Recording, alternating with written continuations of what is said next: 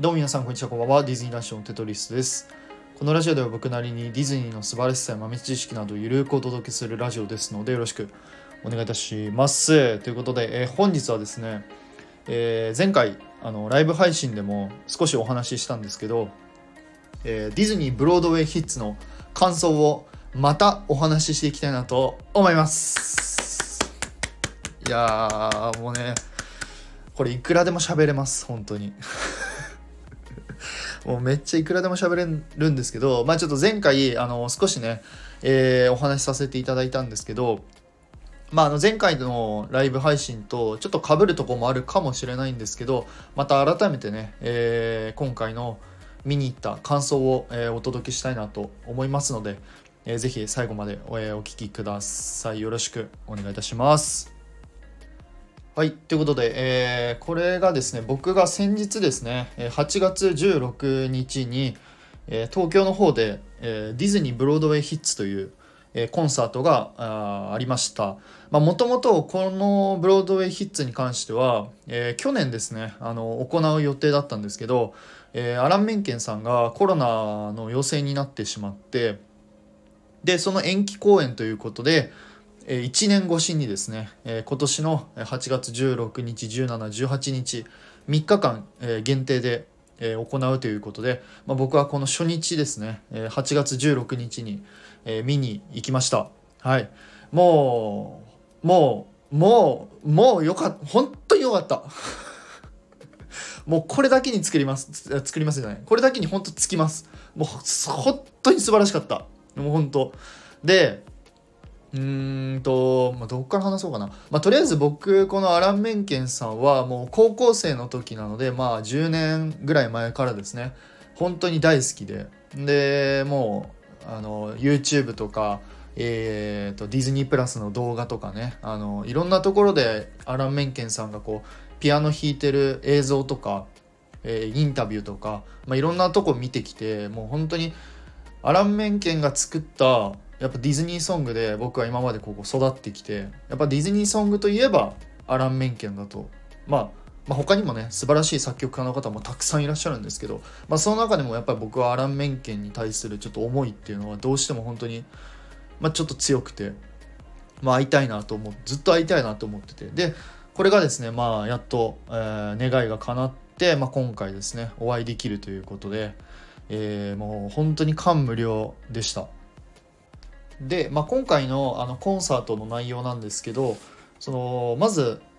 アクト1とアクト2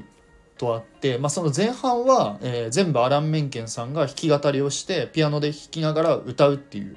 えーこれがパート、まあ、アクト1でででアクト2の方では、えー今回のそのブロードウェイで活躍されてる方々が、えー歌うっていう感じで、えーまあ、その2つですかね最初はアラン・メンケンさんがメインで、えーパート2の方アクト2の方ではそのブロードウェイの方々がメインで歌うっていうのが、えーまあ、そんな感じの内容でした。であのーその実はそのアラン・メンケンさんの単独コンサートみたいなのが、えー今年だったかな？今年にえっ、と大阪とかね東京の方で、まあ、実はあったんですよソロコンサートが。でその時の、えーセトリセットリストを、あのー見せていただいたっていうか、まあ、知ってたので、まあ、今回、えーまたこんな感じにあの演奏するのかなって思ってたんですけど、まあ、意外と、まあ、個人的なあれですけど主観的にはあのディズニーソングが結構多めだったなっていう印象が強かったですね。はい、もうちょっとなんかブロードウェイの曲とかが多かったりとかそのアラン・メンケンが作った他の曲っていうのが多いかなって思ったんですけど意外とこうディズニーソングが多かったっていうあの印象がありました、まあ、もちろんあのブロードウェイの曲その「アイーダ」とかで今回僕知らなかったのが「キング・デビット」っていう曲かな？あ曲じゃない作品ですかね「キング・デビット」っていう作品はちょっと知らなくてまあ「アイーダ」は知ってたんですけどそのまあそういうちょっとあのーあまり僕もちょっと知識が浅い部分があったので、まあ、そういうところでもあこういう曲があるんだっていうちょっと勉強にも、あのーなりました。でまずそのアクト1ですよねアクト1で、えーまあ、そのアラン・メンケンさんですってこう出てきた時にやっぱもう思わず僕はもうすごいもう本当にめちゃめちゃ拍手してはっと思ってなんかもうその時点ですごいねもうなんか涙が出そうになってしまっていやまだまだだと思いながらねあの拍手してあのうわ目の前におるやんと思って。アラン・メンケンが目の前におるわって思いながらもすごい感動してたんですけど。でその後にまあいろんなね曲をちょっと演奏してたんですけどやっぱねやっぱどうしても思い入れの強い曲やっぱりなんだろうな。やっぱノートルダムの鐘の今回アラン・メンケンさんがそのアウトゼアをあの弾いてくれてたんですけどなんかねもうなんだろうね。なんかよくわからない。よくわからない感情なんですけどもうなんか勝手に本当涙が出てきちゃったんですよね。なんか本当にアラン・メンケンさんもアウトゼアが一番好きって言ってたんですけども僕もやっぱりノートルダムの鐘の中では、まあ、アウトゼアまあそうね。ヘルファイヤーかアウトゼアがま大好きで、まあ、その楽曲を演奏してくれてもうピアノでね、まあ、それ演奏しながら歌ってるところを見てはあと思って。やなんかねよかったって生まれてきてよかったなって。本当にもう涙ずっと出てましたね。はい。でもちろんその他の楽曲「あの美女と野獣」とかのそのそのオープニングテーマのオープニングのところ？なんか「タンタンタンタンタンタンタン」とかのさそこを演奏する時もなんかすごいもうズシーンときてうおこれがこれを作ったのかアラン・メンケンってもうなんかすごいズンともうなんだもうねズンってなって。語彙力ないね。すいません。とかね。あとまああとなんだっけ。美女ってあとああれだ。リトル・マーメイドとかもそうですよね。テレレレレレレレレレレレレレレレとかもさすごい優しいあのき方でピアノん？優しい弾き方って合ってる？なんかピアノをねめっちゃ優しく弾いてながらねそのメロディーを奏でるんですけど、まあ、それもねなんかすごいなんか目つぶりながらこうアニメーションを思い浮かべながらちょっと聞いてたんですけどまあ、それもすごいやっぱ心に響くものが、あのー、ありましたね。まあ、それ以外にも、あのー、劇団四季とかで使ってるその劇団四季、まあ、ブロードウェイの「えーまあ、美女と野獣」とか「あのアラジン」とか「プラウド・ア・ボーイ」だっけ？とか、まあ、そんな感じで、まあ、いろんなねあの楽曲を演奏してくれてて。本当もう結構高齢ですけど、まあ、よくあんだけ声出んなって思ったぐらい本当に。まあ、今でもねやっぱ現役でバリバリ活躍されてるからね。本当にこれからもこれから先も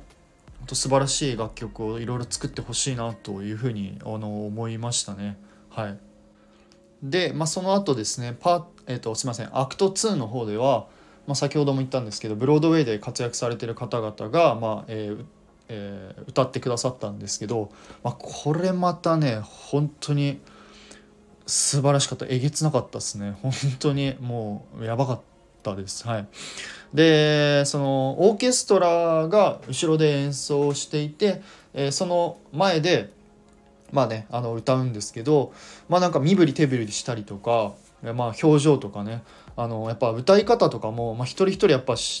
あの役者さん役者さんって言えばいいのかな。一人一人のそのやっぱ歌い方も全然違くていやもうなんかね途中で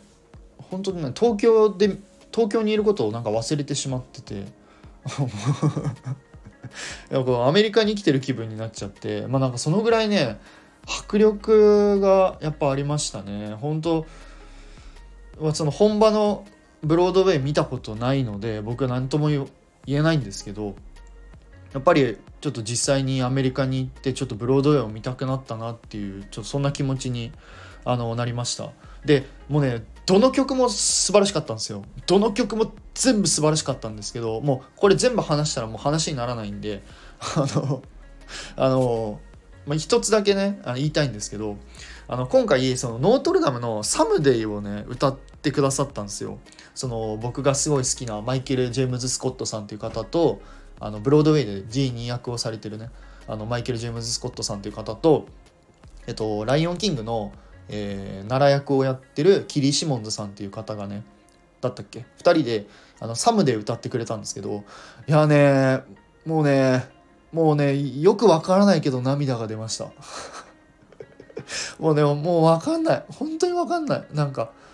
もう感情が無だったっすね。本当。今までなんかいろんなそのノートルダムのサムデーの曲を聴いてきたんですよ。そのアニメーションのあのエンディングのサムデーとかあと劇団四季のサムデーとかあとハーモニアス。フロリダでやってたえっ、ー、と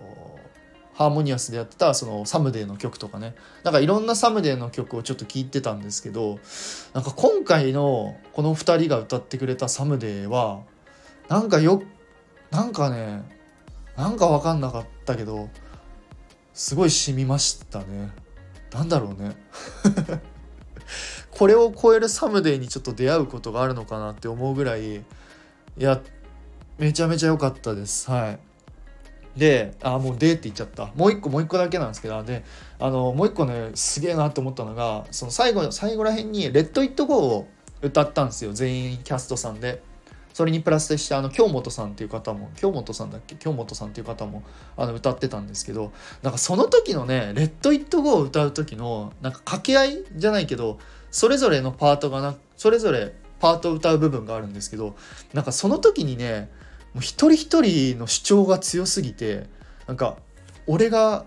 前に出る俺が私が前に出るっていうその主張歌い方なんて言えばいいの？迫力がすごすぎてなんかねなんて言えばいいの？なんか食い争ってるじゃないけど もうね全員すごいんですよ。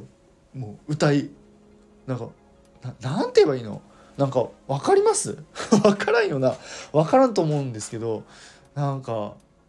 この人がバーンって前に出てきたらその後に他の人がこうそれを「やっ次は私の番」みたいな感じでこうクワって前に出てその後に他の人がまた前に出てクワって前に出てなんかすすごかったのとりあえず。本当にすごかったのマジで。もう鳥肌立ちましたねその時は。もうなんか感動っていうよりかなんかなんかすごいなんか恐怖じゃないけどやばっって思いましたね。それのそのそのレッド・イット・ゴーは本当にすごかったと思う。今まで聞いてきたレッド・イット・ゴーの中で一番やばかった気がする。はい。もうそんな感じではい。なんか長くなっちゃいそうなんであれなんですけど、まあ、とりあえずまあ何が言いたいかっていうともうマジで、あのー、今回このブロードウェイヒッツが3回目らしいんですけど、まあ、ぜひ4回目もしあるとしたらもう本当に行ってほしいっていう気持ちでいっぱいです。で今回僕その S 席っていうとこで、まあ、1万2 3 0 0 0円ぐらいで見たんですけど、まあ、全然そんなとこで見なくてもいいと思います。なんか A 席とか B 席でもいいと思うんですけどあれをやっぱり生で聞くっていうのに価値があるなって思ってて。であれをあの値段で聞けるとしたら全然安いなって今回思いましたね本当に。この値段でもしあのクオリティのものが聞けるって思ったらいやこれはまあ全然ちょっと次回とかもしあのまた来てくれるやってくださるのであればもう僕は全然行きますね。なんなら2日間ぐらいちょっと行きたいぐらいのぐらいなレベルのレベルというかもうそんな素晴らしいエンターテインメントをちょっと、えー、見たなというふうに僕は今回思いました。はい、まあ、ぜひちょっとまあ、本当いろんな方にちょっとブロードウェイの良さっていうのをちょっと知ってもらいたいし、まあ、他にもこんないろんなね素敵なディズニーソングとかあのいろんなそのミュージカルの音楽っていうのあるなって、まあ、僕も今回勉強になったのであのぜひぜひ、えー、皆さんちょっと興味ある方はぜひちょっと見てみてください本当に素晴らしかったですマジで本当に素晴らしかったですはいはいはい。ということで、すいません。終盤何言ってるかよくわかんないですけど、はい。以上となります。はい。皆さん、本当に、え、いつもありがとうございます。もし何かあればコメント、レターのほどお待ちしております。はい。ということで、えー、以上、テトリスでございました。また次回の配信でお会いいたしましょう。テトリスでした。バイバイ。